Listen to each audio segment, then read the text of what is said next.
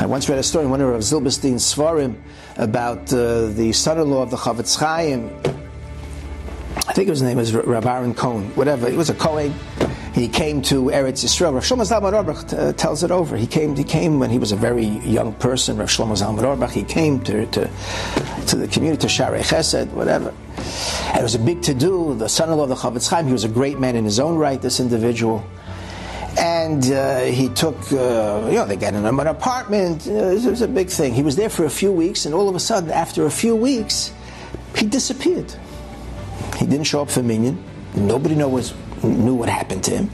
So they went around, they, they started knocking on his door. There was no answer, so they, they, they went into the house. They saw the place was empty, it was bare, nothing there. the man just disappeared from the face of the earth. They, know, they didn't know what was going on. So they made an announcement if anybody knows where he is, whatever. So finally they, they, they heard that he's in, in Yaffo. So they sent messages to Yaffo and, and they tracked him down. They knocked on his door. He opened up the door. He invited them in. He says, you know, Rebbe, what, what, what, what happened to you? He says, okay, so let me explain.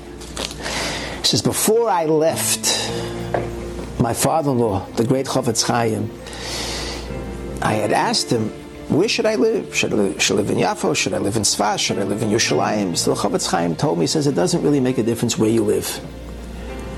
But there's just one thing I ask of you, and I want, to, I want us to shake hands on it. I want you to promise me that wherever you do live, if you see a machlokes brewing, you see an argument brewing in the community, in the shul, wherever it may be, get out of there.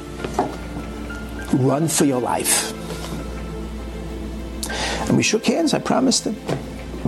So when I was in the community, I started to notice that in the gaboyership, uh, the gabbai business of the shul, I saw that things were starting to get a, a little, a little hot under the collar. There was a little bit of a machlokes brewing. You know, I promised my father Chofetz Chaim, as soon as I see the telltale signs of a machlokes, I'm going to get out of there.